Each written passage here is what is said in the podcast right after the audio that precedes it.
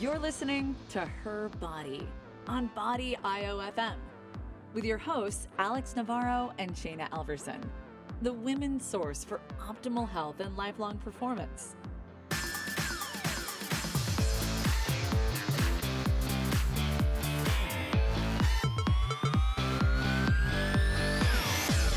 Welcome, everybody, to another episode of Her Body brought to you by Body IOFM. I am one of your hosts, Alex Navarro, and we have. I'm the other host, Shana Alverson.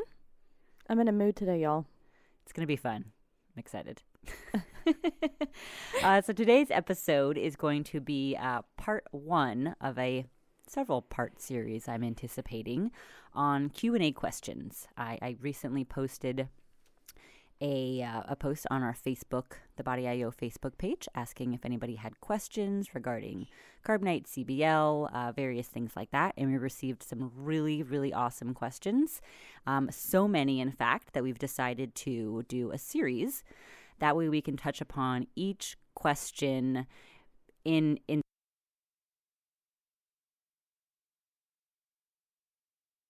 So today we're specifically talking about Carb and the most common stalls that we see um, for people who are trying to implement this protocol, and uh, you know just some general questions that kind of came up uh, from those using the program or who want to enhance their progress.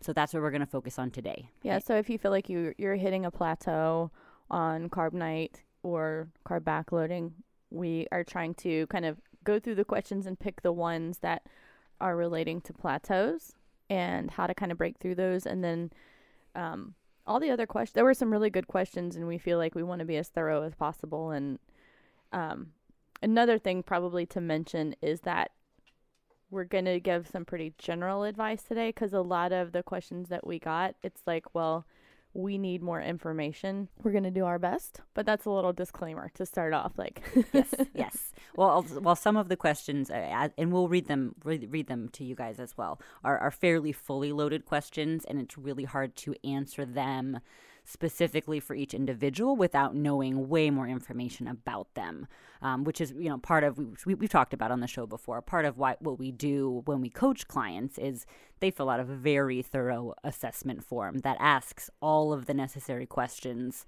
that we need answered in order to be able to properly give recommendations. So the way we're answering it's questions very thorough. it's very thorough. what is your dog's name? it's relevant. How many cups of food does he eat in the morning? It's relevant. How many cups at night? How often do you walk him? That's right. what is your mother's maiden name? That's not on there, but it is. It's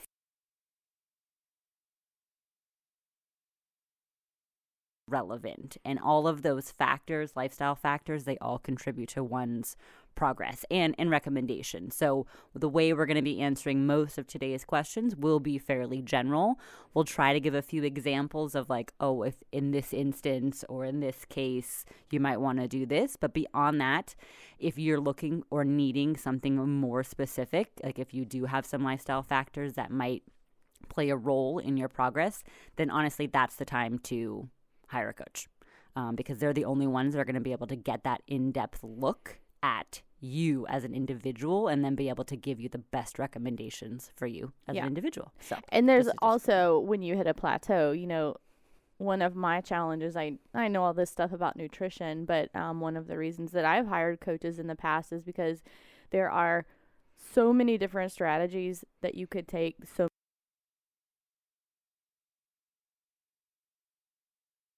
help you break through a plateau or get you some results. But if you try implementing all of them at the same time, then you're not going to know which one it was that was the effective one. right. So to it, and this is kind of just a little plug for you know find yourself a good nutrition coach, but sometimes having that voice of reason there saying, okay, let's not fix all of the things at one time. Let's make one change to it this week Mhm. and see how it goes. And if nothing shifts, we'll implement another one. So Right, right. Little experiments can be super helpful to run through. And, and I know for some, especially for those who have like immediate goals, you know something that they're trying to like reach right away um, sort of planning out these these week increments of running experiments can be a little frustrating or daunting um, but honestly that's all that's generally going to be the best approach um, to know which factor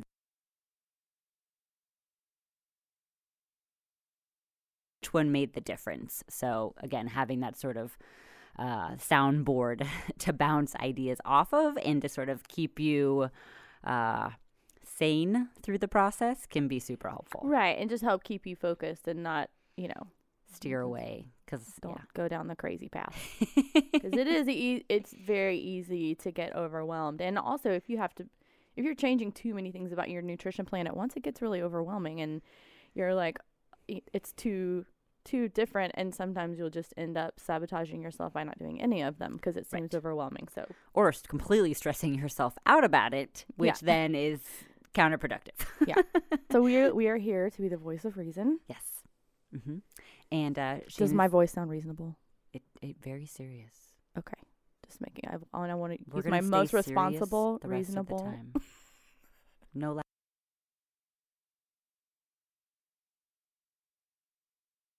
Okay, so Shana's going to go ahead and read the questions. I'll probably kickstart some of the answers, and then we'll kind of play off of uh, different scenarios depending on what the question is asking. Most excellent. Okay, so the first question was any chance you two could put together a show that addresses how to implement carb backloading with CrossFit? Yes. So that is in the plan to be another show. Yes, that is a, a very loaded question. Um, there's a lot of. Upon answering that question, I would ask about 20 more questions Right. before I could actually answer the question. So we're going to go ahead and save that one for a future podcast, more specifically around that style of training, because it can be its whole its own episode. It, absolutely can. And some people do CrossFit to lose weight, some people do CrossFit to be performance machines. And those are two very different strategies. Exactly. So we are going to touch on that in another episode in this.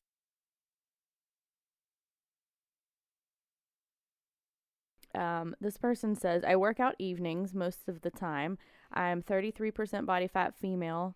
Lifting schedule is four or five days a week. Now my workouts start at 8 p.m. and end 9 p.m. or start later. Should I be eating those carbs prior to my workout? Uh, carb backload, ultra low carb hybrid, then have my carb shock post and regular dinner protein, fat, no carbs. At that point, um, And yes, her, her goal is fat loss. Yes. Because I, I did ask for clarification on that. goal is fat loss, build muscle. Um, she also asks a question about training, um, what type of training she should be doing, and that is also something we're gonna we're specifically talking about um, nutrition and fueling today. We're gonna talk about training in another question QA um, episode. Uh, so let's see. She says that she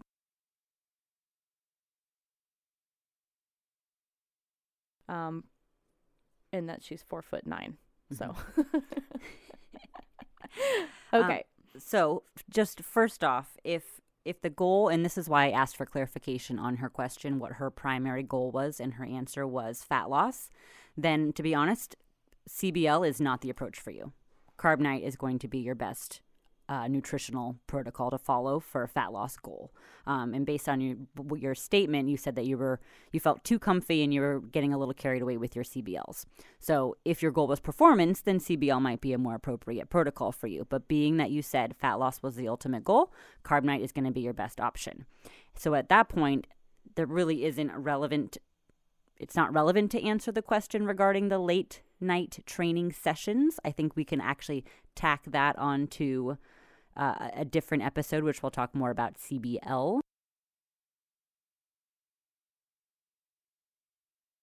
So, in regards to this question specifically, um, Yeah, the- she's right in that she doesn't if she's trying to lose fat, she shouldn't necessarily be doing carb backloading at all. right. So And then the training in the evening is not really an issue. Exactly. You can continue on with your training as you normally would.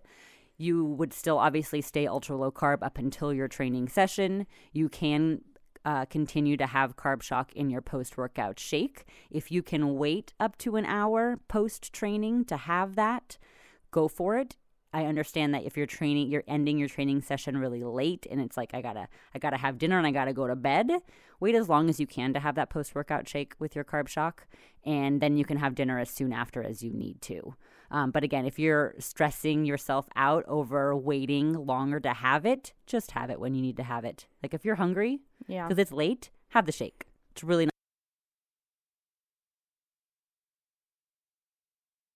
the most sense for your schedule. Um, I'd rather you just have it when it makes sense to than like be staying up late because you're Yeah. waiting to have your post workout shake. Um, and at that point, just add the carb shock in your way if that's the protein that you're utilizing, and you know you can have your normal ULC dinner and go to bed. I'm down with that. That sounds good. Yeah. And the only other recommendation I might give is being that you're doing a four to five day a week scheduling split with your training. If if upon s- switching to a strict Carb Nite protocol, you may need to modify your training sessions. Because yeah, if that's one thought that I had was, you know, if you're finding that if you're lifting four to five times a week and the amount of weight that you're lifting becomes important to you, then we need to talk about maybe we need to carb backload. and then reprioritize, reprior- your goal. Right. So, So- again, a little bit of a loaded question.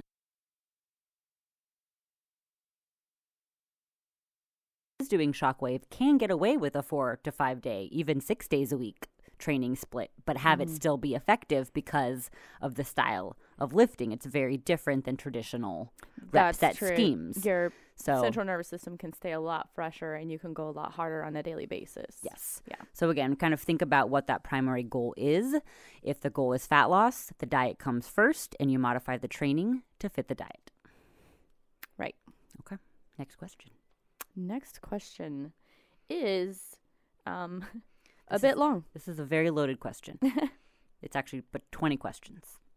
But we'll try to hit each of them. yeah, so um she says anything you can think about why women will stall, everything from macros, dairy products, hormones, what should a woman expect her progress to be on the ultra low carb parts of the diet, what she should eat on the Carb Nite itself compared to the dirty stuff men calls you recommend for fat loss for women. Good luck, haha. I really appreciate that at the end because it is. Yeah. It's See, you're chuckling. The haha is very appropriate. Yeah, it was. um, because it, it's it's a very very uh, in depth series of questions. So I think let's just start at the beginning. Um, some of the top reasons why women do stall on Carb Nite. Um, Well, for me, it's kind of a yes no. Can women stall because of macros? Yes. yes, Dairy products? Yes. Hormones? Absolutely. absolutely. Um, and eh, yeah, I mean, I mean, your training will will play a role in that as well. If you're overdoing it Right. in your training when you're trying to do Carb Nite to And- lose body fat, that's a little counterproductive. yes. It, well, and the, you know, can women get away with dirty stuff like men? Which I.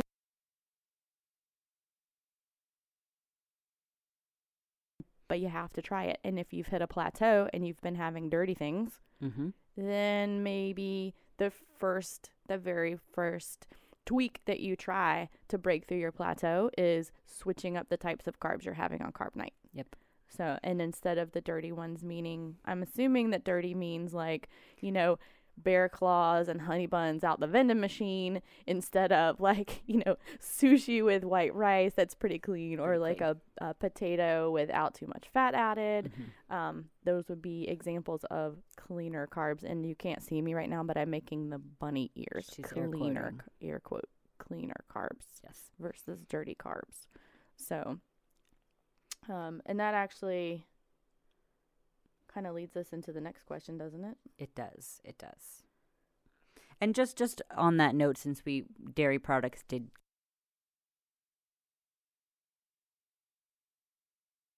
get away with certain dairy products, while others other dairy products can co- can be more problematic. So a good example is most people that can tolerate dairy like things like heavy cream don't seem to make a difference one way or the other in terms of progress.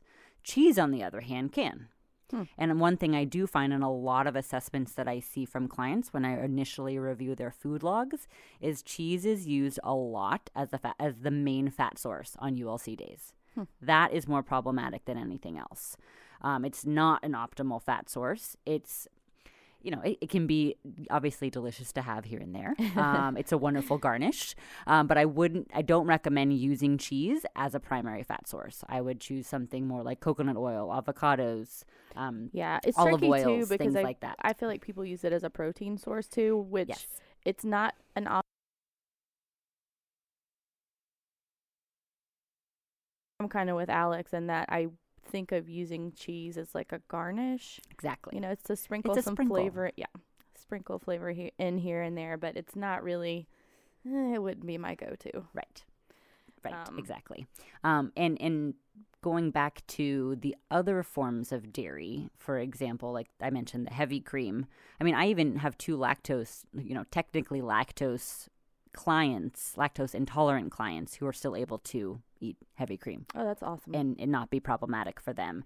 Um, when I was competing, I was still able to have heavy cream all the way up until the show, no problem. God bless you, um, heavy cream. And I know. And, great- thank you for being so delicious. Yes. And, And, making like my that- coffee taste taste so wonderful. I'm gonna write a haiku later about You heavy should. cream. You should. And uh, and also things like Greek yogurt and cottage cheese. Mhm. Um, I don't find those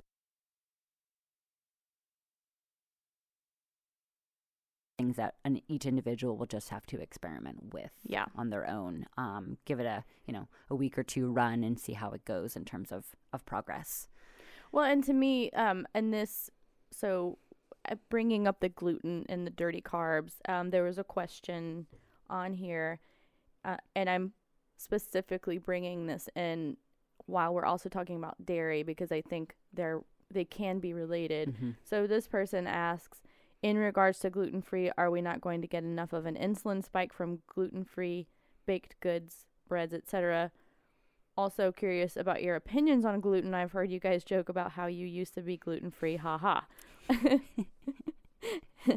um yeah, so what uh, my opinion on the gluten free thing is it's complicated because to me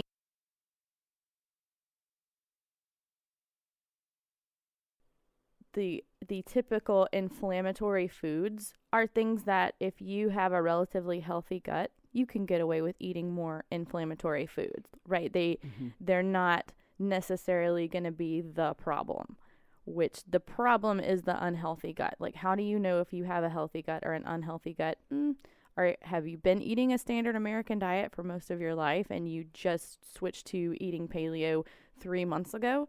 Uh probably you have an unhealthy gut or how are you responding to foods that are typically considered inflammatory like dairy products Mhm. gluten products um like i don't tolerate corn very well and i have a super healthy gut i know this specifically because i've been obsessed with nutrition like my entire life but um i also got a blood test done it's like a capillary blood test that you can get uh, and it'll tell you what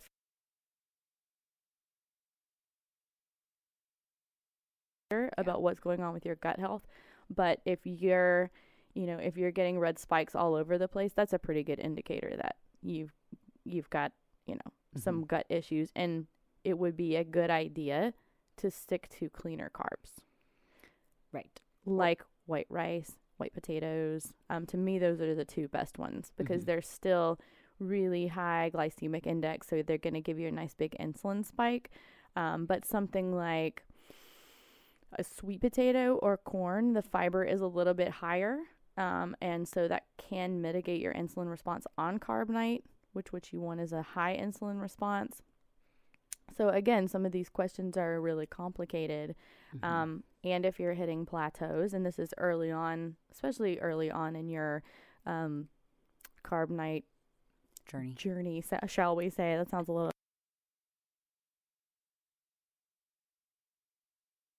Life is a journey. Man, I'm just tripping on this diet journey, man.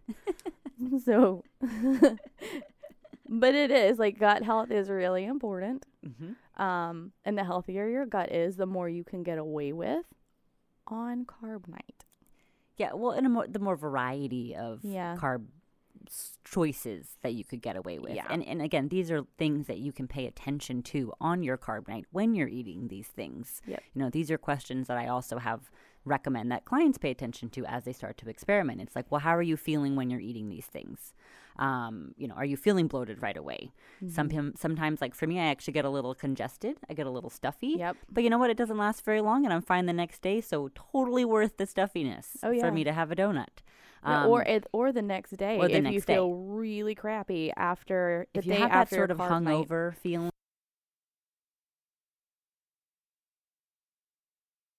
deal Yeah. um so just just circling back to the original question regarding are gluten-free baked goods still high glycemic enough it really depends on what uh, the other ingredients are beyond gluten so if they're not using gluten in the baked goods what are they using if it's something like uh, potato starch tapioca starch those are probably fine Yeah, you probably still get a good enough insulin response from those. absolutely. And I would just check the Mhm. fiber content. Exactly, and that's a good gauge. There's a a gluten free brand of Oreos. They're called Glutinos.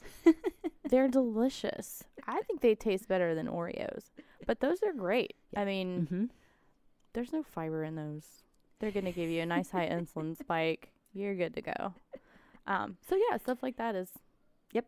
And if so, long story short, if you're gluten intolerant, don't eat it.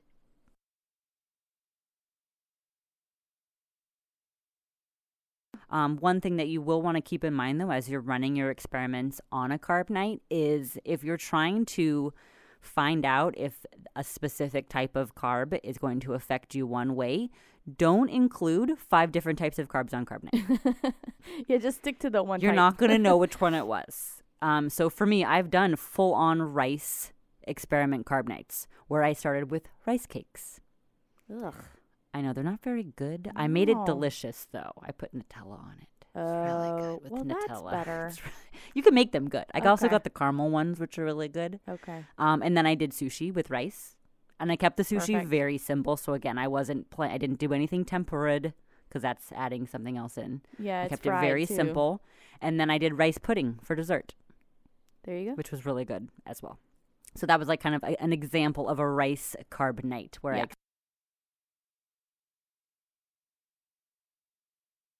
Probably do something very similar with white potatoes. Yep, Because there's like a million things you could do with white potatoes. Yep.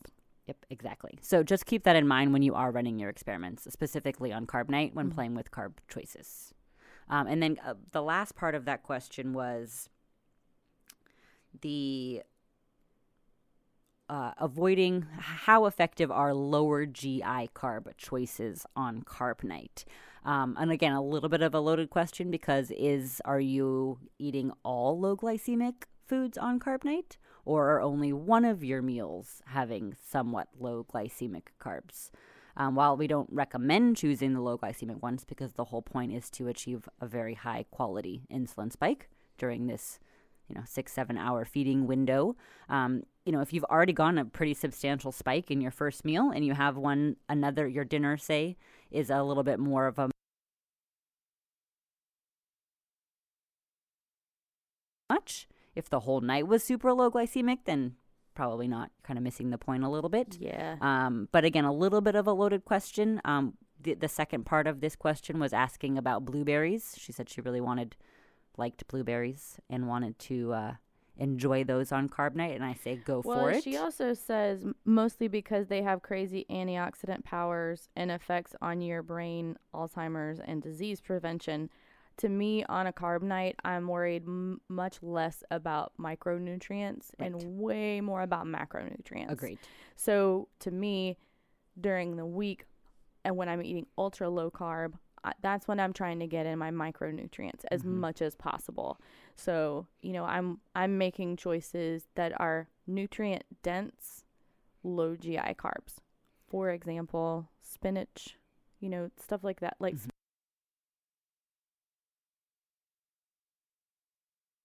Greens are delicious. they are delicious. They're really hard to find out here. It's Are unfortunate. they? it's really hard. I haven't find. shopped for them yet. It's hard. You find the turnips, but there's no greens. And I'm like, you cut off the best. Same with uh, beet Ugh. greens. I love beet greens. Yeah, Nope, they always cut them off. I don't like that. I don't understand. Yeah, I'm gonna have to go on a hunt for turnip greens in the Mhm. West Coast. We'll, we'll see what happens. Maybe I'll just get someone from Georgia to mail me some. There you go. Um, but you know, uh, turnip greens, mustard greens. There's other there's plenty of other greens. choices of veggies that you can get your antioxidants from on the ULC days. And honestly, if you want to have half a cup of blueberries at the end of the night on ULC day and you've allotted th- those carbs, have the blueberries. Yeah, It's really not that big of a deal. yeah, they're pretty high in fiber too. Yep. You can actually get it. Same with raspberries. I, I will enjoy um, some of my Greek yogurt with a little bit of. It's Or- delicious. yeah. It's delicious. And honestly, and then again, if you want your blueberries on your Carb Nite, put them in a pancake. Make a pie. Totally. Throw them on ice cream. Yep. You can still have them, and if as long as they're you know accompanied or, Yeah. or, or the garnish on a, a main carb Yep, source, It's another sprinkle. another sprinkle. Go More for it. sprinkles. Yep. Actually, blueberries even- in cereal and milk is delicious. My Mm. actually grapes used to be my thing. I still love grapes. Every time we cereal. podcast and we start talking about things that are good for Carb Nite, I'm like, I really want cereal right now. cereal, I've been on a cereal kick. I really want. Yep, I got actually I couldn't I decide really on a cereal. pancakes right now. I got the little variety pack of cereals because I couldn't decide on one. You so I got the the five pack, and then I did like a cereal sampling. Which ones were in the five pack? There was um Lucky Charms, which has like always been one of my favorite ones. Wow. Cocoa Pebbles, which uh,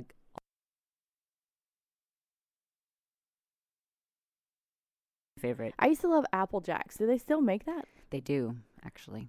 And Mhm. honeycomb. Those are my two favorites when I was a kid. I like pops. Pops. Oh, the corn pops. Corn pops, but you can't have the corn. I can't have the corn. That's right. Yeah, I was gonna get um. don't don't go shopping for your carbs by the way when you're really hungry because It's overboard. you will want to put too many carbs in your basket and then it'll be in your house and that's dangerous. Don't do that.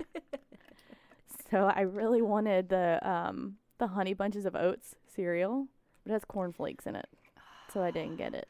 I have a really funny story about that. Just total side side note oh, tangent. tell the funny story. You got it. You have to do it now. This was okay. So this was right when I made my switch to Carb Nite from my like super clean eating days, and I was so excited that I I did that. Like I went out and went totally bonkers with my carb choices, and I was like, I want this and this and this and this, and then took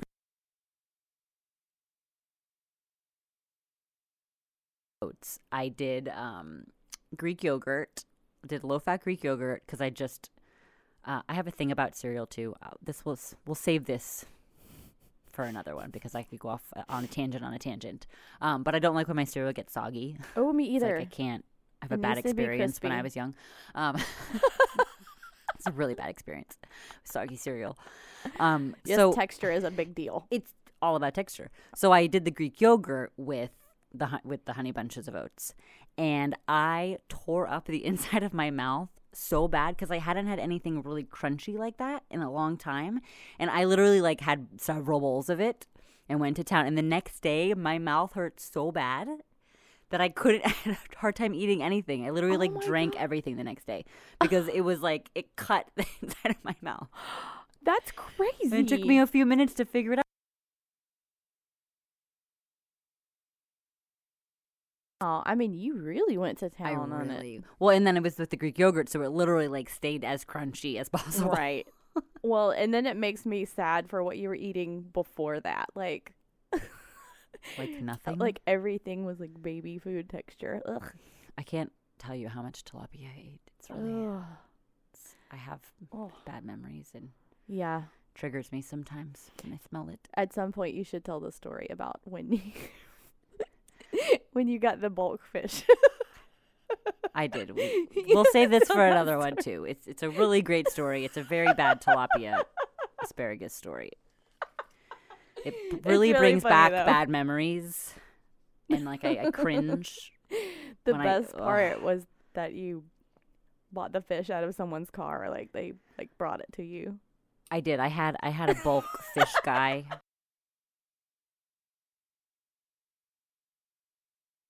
I bought like 30 pounds of tilapia and I met this guy in the parking lot and bought it out of his truck. It was, it was all frozen. 30 just pounds. 30 pounds.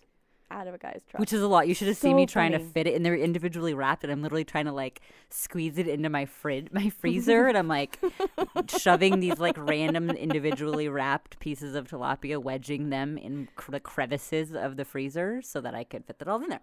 Okay, total oh, side it's tangent. so funny. It's we so will, funny. I'll touch on that another time. Totally worth it. I do want to do a competition prep one soon, just because I have a lot of ladies in prep right now, and there's um there's just a lot that goes on with that. So I think that would be a fun time to touch on that one. Bring up the My pre Carb Nite story. competition prep stories. So not fun. your illicit fish buying. Black black market tilapia purchases. I'm just like imagining you totally doing it under the table.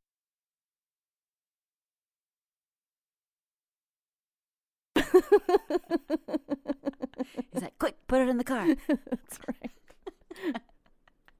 oh no, here comes the popo. They're gonna haul you in for buying fish. It was very high quality mercury testing.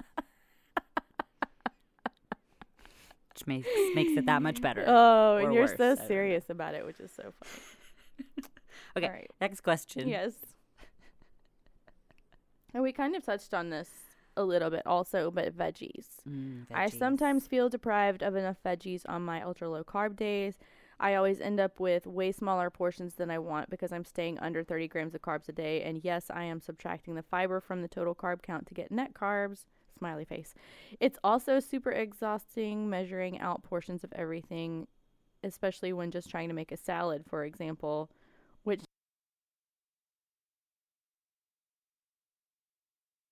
overboard lol. I'm trying so hard to just relax and let certain things go, like you suggested, but it's super hard, especially because I'm also incorporating the aspect of trying to only eat grass fed and pasture raised meat products and avoid vegetable slash canola oils and stuff. So even going out for carb night to a restaurant isn't sometimes possible because they only have conventional meats. I realize these questions sound totally neurotic, lol. I like that you're very aware of the fact that you might be stress over stressing about things that you don't need to, which I think is good that you're aware of that, um, because it's something if that's something that we can all pay attention to and just you know kind of pick and choose our battles. Uh, for for example, you know, I appreciate the fact that you want to you know, buy and eat high quality meats, which we always recommend. And I think if you're doing that 80 to 90% of the time,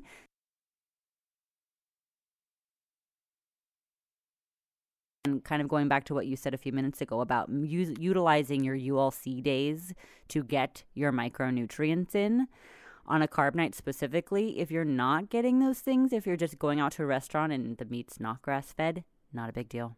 Yeah. It's not the end of the world. It's not like your body's going to freak out and shut down and be like, oh my God, this isn't grass fed. Yeah, and one thing one thing to consider about stress too, it's like, okay, I I I'm gonna use myself as an example here because I have a competition coming up. This is a world competition and it's in about three weeks. And when I get to the very high pressure world competition after flying to Germany, I will have to weigh in, right? If I don't make weight for the meet, Mm-hmm. I'm ineligible to compete. So it's a pretty like I need to be really disciplined and really focused about what I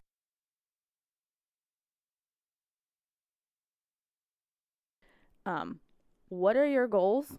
And if your goals are just I want to look good in my skinny jeans when I go out on Saturday night then you know these aren't like you know, earth shattering huge deal. Okay, you know, I don't have to hit my goal by a specific date, then you can relax a little bit because, you know, keeping yourself stressed out about your nutrition 100% of the time, measuring your salad, you are absolutely right. You're going overboard. You're making yourself crazy for what? For, Five extra grams of carbs. yeah, like this has to be livable. This has to be something that you can fit into your life, your lifestyle. And you don't want your normal life to be miserable because you know you there's three extra pieces of lettuce on your salad like that's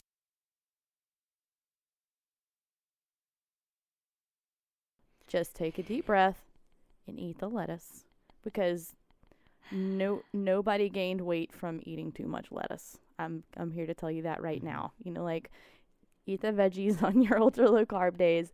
It'll be okay.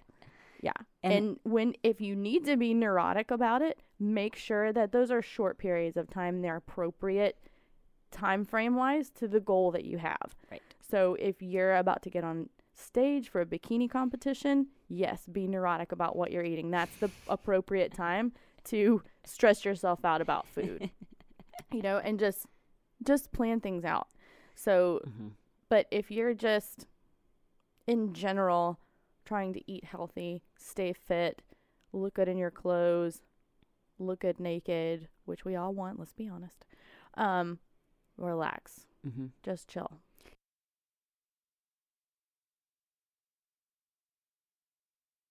just a few recommendations or strategies that you could consider if you want to just ease your ease your mind a little bit when choosing specifically choosing vegetables. Uh, you know there is a great list of safe veggies in the Carb Nite book that you can reference, and they are in order of carb count. So, say if you want a large volume of veggies in a given meal, choose the veggies that are at the top of the list. Yeah. Spinach, romaine lettuce, celery. You can have a lot of that. You can Yeah. have cups on cups on cups because the fiber content pretty much cancels out the carb content. Yeah, to me vegetables veggies. like that is I in my opinion, it's a free for all. Like eat as much as you want of these veggies. This is actually a great little uh, little comment. Early on in my my carb night journey, I asked Kiefer. I said,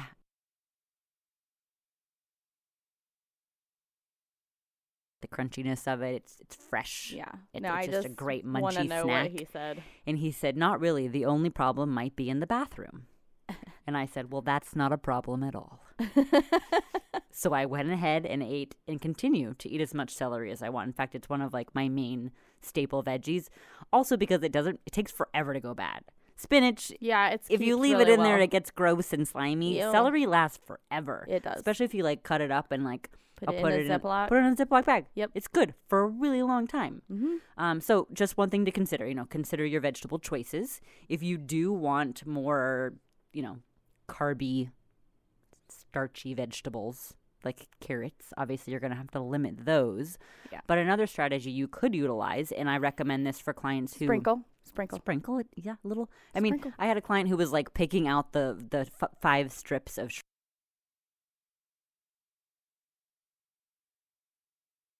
the effort that you're putting okay. and removing it from the salad is not worth it That's right. eat the five. It's fine. Um, but another example is if you are eating out on a ULC day, which I tend to do often, and in Mhm. fact, one of my favorite places to go is a salad restaurant where you get to choose seven toppings in your salad.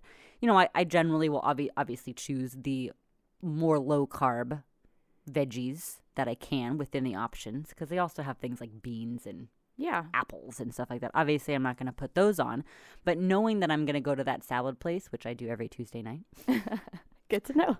by the way. Um, don't That's find me there. I'm not going to tell you where it is. I want people showing up and asking what I'm putting in my salad. Um, but I will automatically, and at this point, it's it's just like I'm not even conscious of it. I just do it because I know it's Tuesday. I'll limit my veggies in the earlier part of the day, so I can have a big.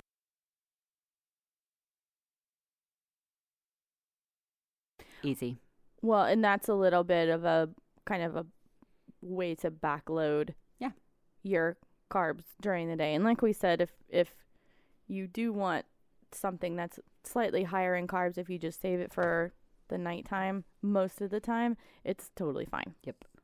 It's you're not going to have any negative repercussions from that. Yep. I think we answered that question. Yeah, I think so too. Uh, you know,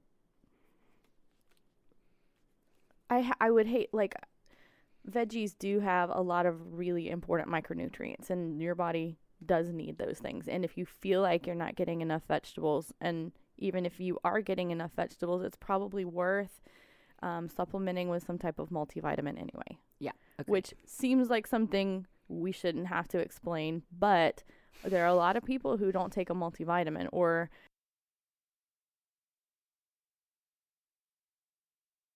help with anything. Like don't believe all the BS that you read. You still do need those micronutrients. And if you're concerned, or as we brought up earlier, gut health, you know, if you don't have the healthiest gut, then you definitely should be taking some type of multivitamin um, or a supplement that is specifically for helping you get the nutrients that you may or may not be getting from the food that you eat. Mm-hmm. Yep. So that was just the, another disclaimer in there. I still eat a lot of vegetables, but I also take a multivitamin. Yep. So because Mhm. that is important, I mean, your body needs those things. Agreed. Yep. Next question? Next question. Let's see. Um, my question is Is it better to do your carb night the night before a big workout or race, or would it be better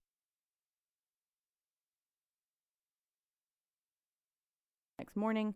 However, now that I'm starting to move more into training for a marathon, I'm thinking it might cause a lot of gas bloat before a running event. Would you still get that big benefit two days out? My carb night is not crazy big. It's always a regular dinner with a huge sweet potato and a pint of Ben and Jerry's. So I'm just going to preface that by saying, you know, while doing carb night, again, what is your primary goal? Is your primary goal fat loss and that's why you're doing carb night, or is your primary goal to run a marathon? Those are two very different things. They are. One is performance, one is aesthetic. Exactly. So that's the first thing to consider. If you want to do carb night, which I actually have a client doing right now, I don't agree with it. We've had a long discussion about it, but she still wants to do the marathon. This is what I told her. You can continue to do carb night because she actually likes doing carb night. Like that's the lifestyle that she's been doing for a while, but now she's trading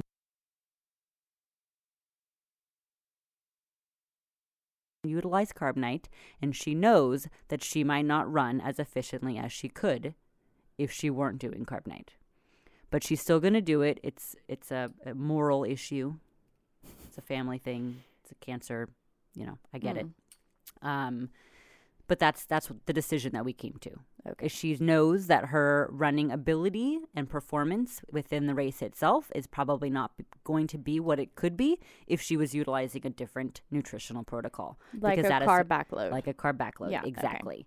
And so that's the decision that we came to. She'll run as much as she can, and if that means she ends up walking, she ends up walking because she doesn't have the fuel to get through the entire race. It's And just maybe not, not- happen. and maybe also not enough muscle mass Correct. to support that and like that much endurance. Correct. Exactly. So just keep that in mind. They are different goals. Um,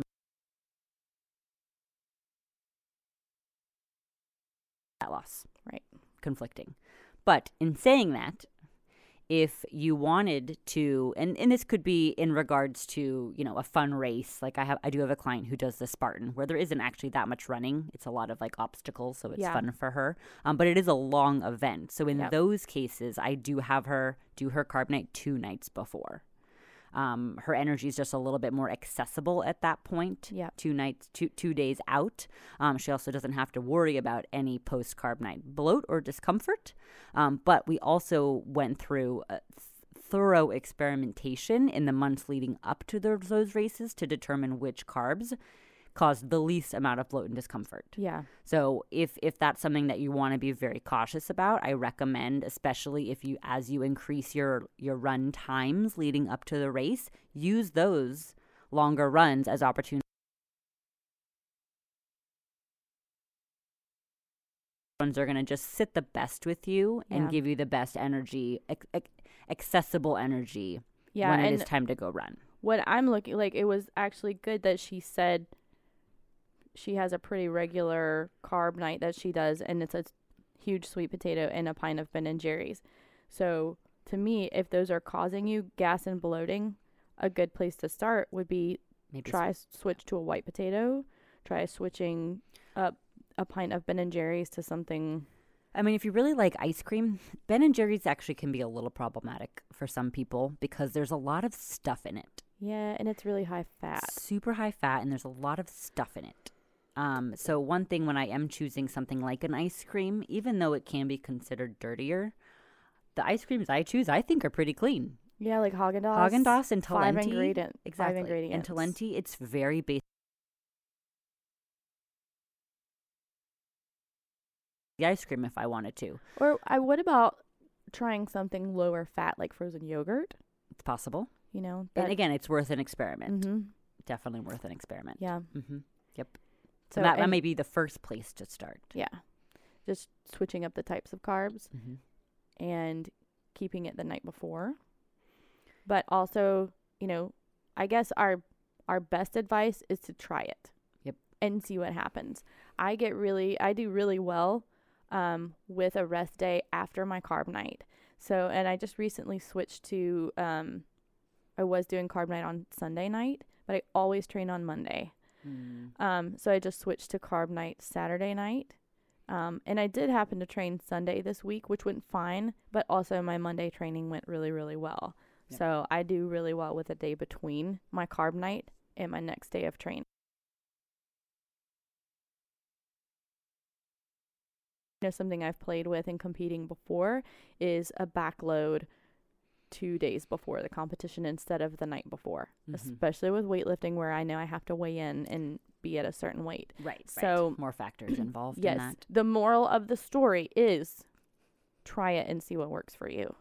And a lot of people don't like that answer. right? They want us to instantly know what is the right thing for them, but everyone is different and there's no way for us to know, but trying it out before your race is really important Mm-hmm. because that also, you know, then when it's race time, you know exactly what you're going to do Right. because you've practiced it, you've tried it, and that is something that you won't have to stress about when you're going into a competition. So, Right. And and for most people who are planning to do a big event, they're planning to do it months in advance. It's not like, "Oh, hey, there's a race on Saturday. Let's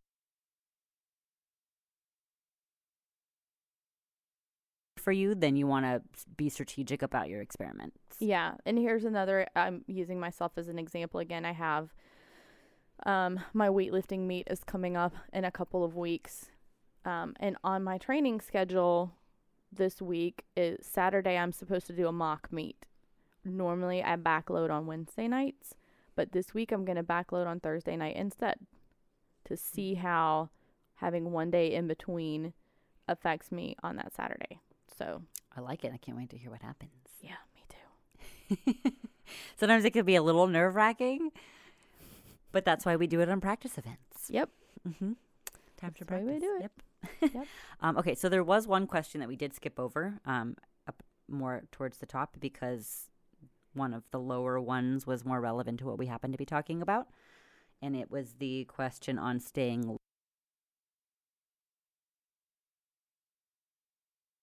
stay low fat on your actual carb night itself. I know in the book Kiefer talks about how fat isn't available to be stored for six hours. So as long as you keep it low fat early in the night, it's fine. But on carb night, I tend to always want cheesy stuff or a burrito with sour cream, guac, etc. LOL. Mm, And love also- burritos. Mm, burritos. Mm, this burrito's filling. Also, with the whole six hour thing, but doesn't this mean that any fats you had earlier in the day for lunch, for example, would be available to be stored basically in the middle of your carb night? Because obviously, in the beginning of the day, I'm keeping it high fat slash ultra low carb. Great question. Yes, great question. Love that One that we get asked quite a lot, actually. And so, based on the second part of the question, yes, you're correct. Um, it isn't as important as we once thought it was to keep the earlier part of your carb night low fat.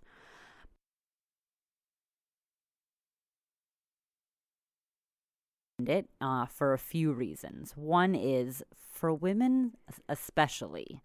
I find that when we start off with very fatty, carby foods, a we're more likely to let's say lose control is the right phrase, but um, But lose control lose is the right phrase. but lose control is the right phrase. Yeah. Um, I don't know. It, it triggers something where it, like an insatiable appetite. Mm. Um, and and I find that more people are have a harder time staying within their allotted Well, carb range at that point. I've Um, also heard Kiefer say, and this is related to the losing control thing, um, that dairy specifically, Yep. especially cheese, cheese. and I, I don't remember if I read this in the book or if it was a blog post, but cheese can have a cannabinoid effect. Mhm. And cannabinoid, that word sounds like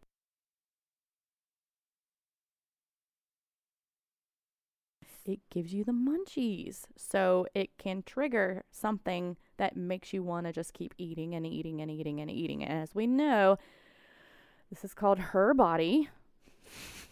Men, dirty men, can get away with, you know, just stuffing themselves for hours on end on carb night. But the women, ugh, We just sorry, can't do it. We ladies, not so it. much. I know.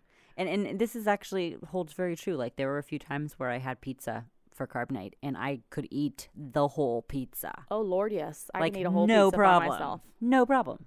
But I also got really sick the next day. I'm sure you did. Yeah. I I was just laid down in a fetal position on the floor for the rest of the night and held myself. Um, but still continued to eat. Funny enough, I was like, I could do it. I'll get up Just just for a second while I Just eat a little bit more, and then I'll lay back down. rocking Pretty back much. and forth.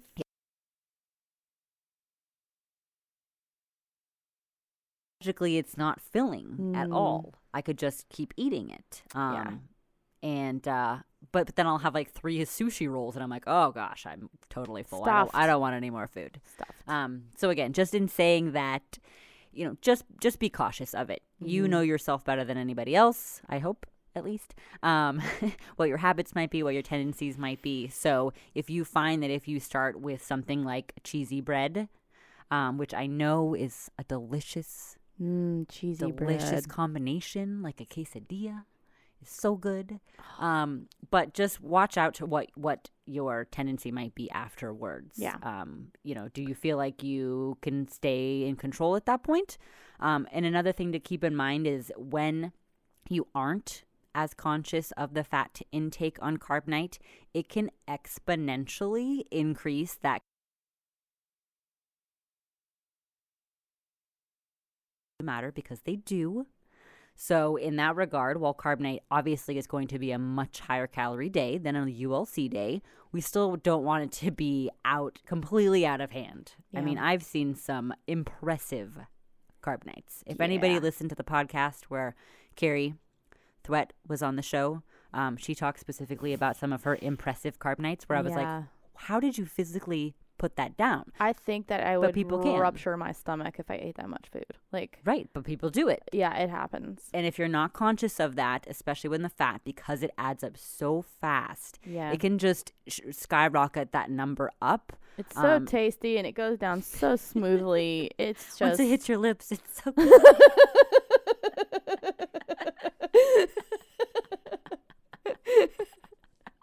Oh Lord, we told you, we warned you we were in a mood today.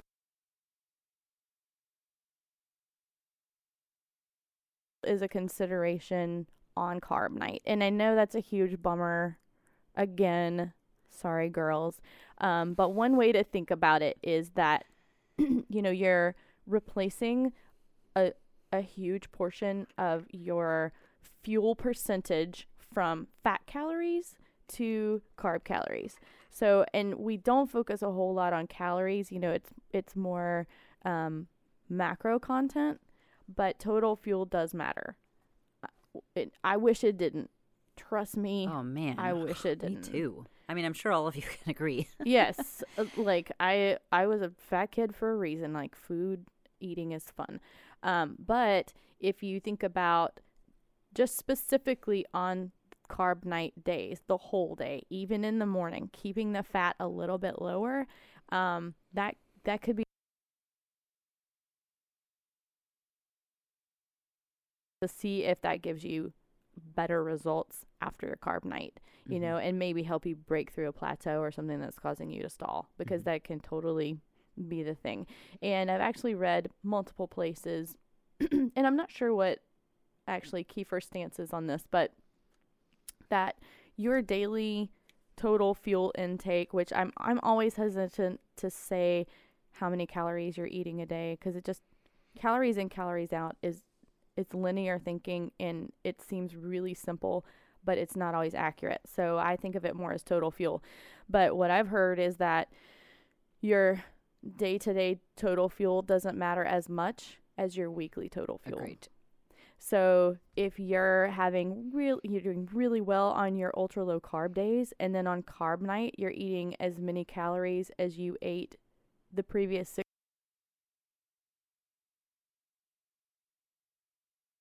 or two weeks worth of fuel in one week. So think about it that way. You know, think about replacing some of your fat fuel intake on carb night with carbs. Yep. Agreed. So Mhm. It's the week snapshot. Yep. If you were to look at, you know, add up your total calories for the whole week, divi- then divide that by seven and see what that number is. That will give you a better gauge. Yep. Um, so that that does kind of lead into uh, one of the last two questions, and also because we, we will be running out of time soon, so I want to make sure we cover all of these. And again, this is why we, you know, separated the questions because there's just we could go they on go and on and on, on and on and on and on. It's um. the template one. Yeah, it's just uh, just optimal, and, and this is a very very loaded question. It's We're we're skipping over the pregnancy question, by the way, because that's we're saving. Be its own. Yeah, we're saving the pregnancy.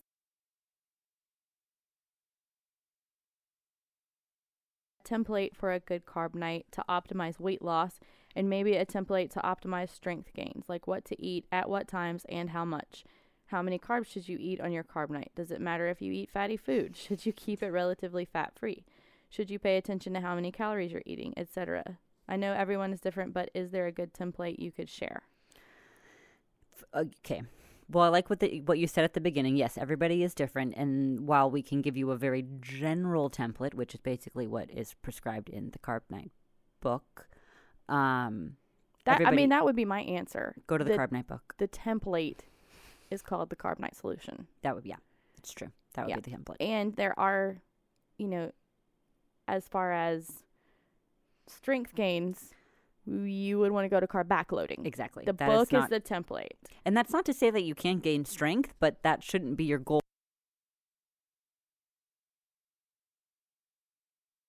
People can't, but that if your goal is strength gains, car- Carb Nite is not the plan for you. Yeah, it's nope.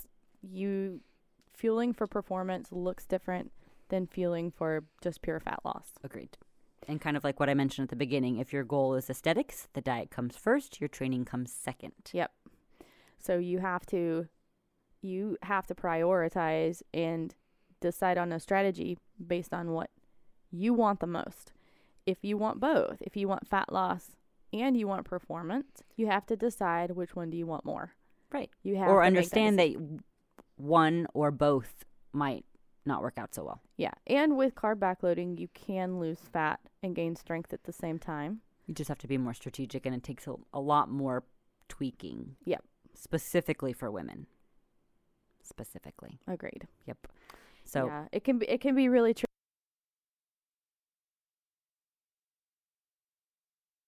The question is just it's It- the- really general. Um, I mean, the question of what to eat at what times and how much, it depends on yeah, how what what your current size Well, is, what your current body fat is, how much lean body fat you have, what your sleeping hours are, what you do for work, Yeah. how often do you work out, what kind of training do you do, what's your rep set scheme Well, in the carb backloading book, there are schedules that tell you, you know, here's how you carb backload if you work out in the morning. Here's how to carb backload if you work out at noon. Right. Here's how to carb backload if you work out in the evening. So, um, you know, those kind of schedules are available. Um, hmm which I'm I'm thinking if probably if you're listening to the show, you've had some exposure to either Carb Nite Solution, the book, or Carb Backloading, the book. So I would just go back to the book as a reference, um, and then start playing around with stuff. Yep.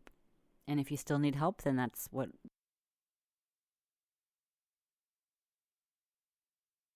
I'll snapshot and be able to say, okay, based on this, and you as an individual, Mhm. Here's what we would this do. This is what we would do. Exactly. It's it's too loaded of a question. Yeah, and for a lot of these things, like we said at the very beginning, you know, we're going to answer these as generally as possible. But, you know, a case for a coach is if you don't want to experiment and figure these things out for yourself, hire a coach to tell you exactly what to do. Yep. And a lot of people do that. Yep, it's true. Um, okay, so we got like two more questions. Um, a good protein for post workout. Um, that's an affordable one. Honestly, I usually just choose a very basic whey protein isolate. That's what works works best for me. I will often buy mine and make it from True Nutrition just because I like the flavors. It's easy. I know what I'm getting. Um, it is if you buy it in bulk, it can be very more cost effective. Um, otherwise, like if I go to GNC or Vitamin Shoppe, I will on thing. So, and I've tried various types. Mm-hmm. They they all seem Same. yeah. I I just make sure that the one that I get doesn't have a bunch of extra crap added to it. That's I, minimal ingredients. Yeah. Which again is why I like the Nutri- True Nutrition one because Mhm. I can choose what they put in it, which is nice. You create your own oh, that's cool. blend. I say I want the whey protein isolate cold filter, and then I add a flavor, which is flavored with stevia. And if I want to add in like a digestive enzyme, I can. I can al- also Oh, add I in like leucine that. to it. It's really nice. Um, I have actually have two different blends. I have one blend for post workout, and I have another blend uh, that's more of a concentrate, Mm-hmm. a slow digesting protein for other times of the day. Um, cool. Which just it's more of just like a just in case I need it sort of Mm-hmm. protein, but um, again, very cost effective. Yeah. Also, if you Google True Nutrition coupon code, Huh.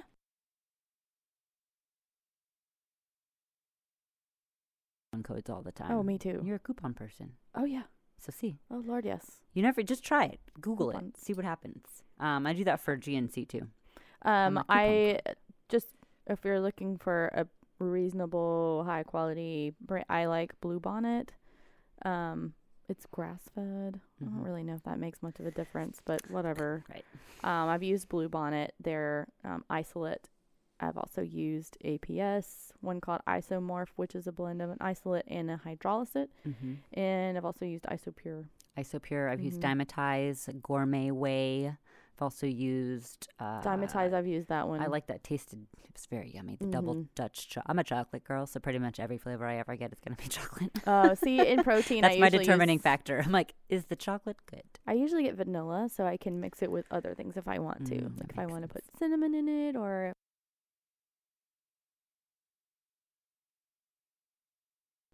oh, I love a Jay Robb because I just really Jay Robb's really. not bad. It's not bad. and you can get it at Kroger or at the grocery. store. There's no Kroger's here on the There's West no Coast, Kroger's but, here, but you can get it at Whole Foods or Vitamin Yeah. Shop, and he still has his same picture of him and his little. Tight, it's so 90s because he's got the like 90s cute. goatee. I know. Like Jay Robb, it's time for a new facial hair pattern.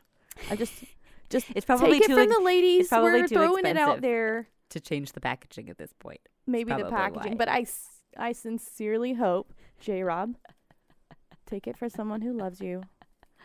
We would like to see different facial hair. It's time. It's time for a makeover, for an update. It really is. okay, just since see we're that talking, you get everything on this show. You get nutrition advice, you get fashion advice, shopping tips, coupons. coupon codes. It's great. Okay, so just because we're talking about post workout, one of the last questions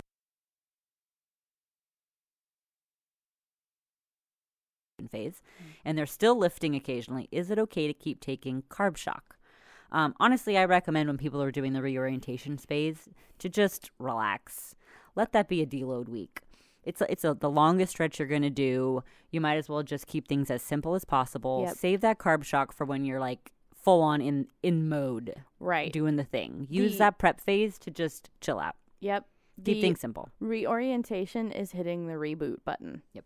Sometimes when you're rebooting, it's a good idea to just rest Yep. a little bit. It can be it can be great for performance actually, you know. Oh, big time. Just hit I actually have a lot of bikini girls do that before they start their prep. Mhm. Is I'm like, take a week off. Yep. Or go do some mobility work. You know, go on a long walk, get some body work, foam roll, do all the things that you wouldn't normally spend the time on to kind of prep your body. It's Yeah. like taking your car to the shop.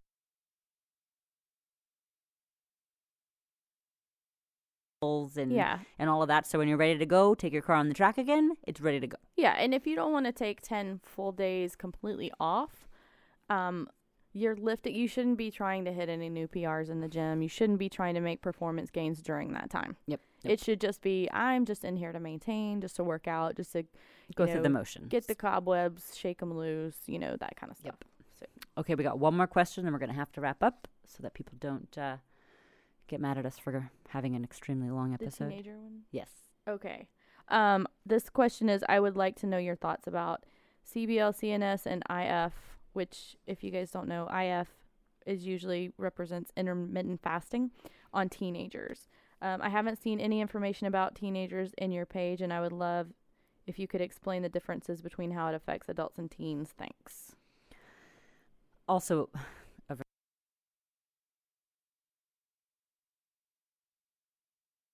teenager and a female teenager is, Yeah. is quite different. Um, hormonally speaking, they're at a great advantage Yeah. to us in our, our later years. Um, so they can Usually, it did well, and true. again, it depends. It's like uh, how much metabolic damage is there because have have they been obese as a child and right. What were their eating habits before? Exactly. Yeah. So a little bit more of a loaded question. Yeah. Um, are they an athlete? Um, are you are you specifically talking about teens who participate in recreational or sports at school? And then if that's the case, it's like, well, what sport is it? There's a huge difference between a student, a male student, in fact, who plays basketball, which is a more of a HIIT style training. There's a lot of stopping and going and resting and sprinting versus someone who's doing cross country and Yeah. running a long time or playing soccer, which is definitely more of an endurance sport. Yeah. So again, it's it's a very fully loaded question. Well, and just a Um, sim-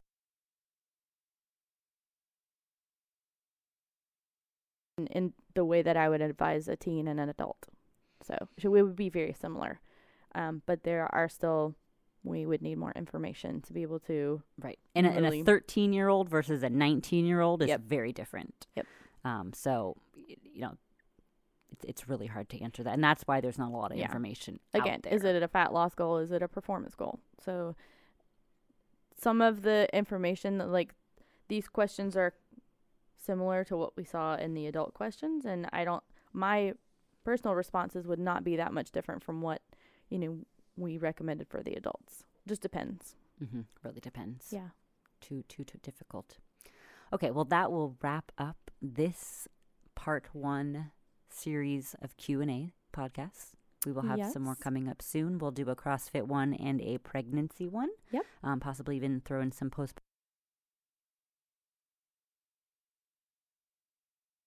out some awesome questions and I hope that we were able to give you some clarification on things and hopefully at least ease your ease your mind, ease your stress, Yeah. keep things just keep it simple. Keep it simple. And if you're really not sure and if you need help, then ask. That's right. That's it. Hire a coach. Yep. Get somebody that can, you know, give you a little bit more of a roadmap. Mhm. And if you guys like the show, let us know. You know, go to the page, make some comments. You can find me on Instagram. I'm Shana underscore A. Um, Alex is AV Navarro. Yep. And if you need advice, you need help, you want to know what your facial hair should look like, just shoot us a message, shoot us a comment, and we're here for you, man. Yep. And we thank you guys. Yep. Um, and uh, that was that'll do it for another episode of Her Body and we will catch you guys next time. Thanks a lot.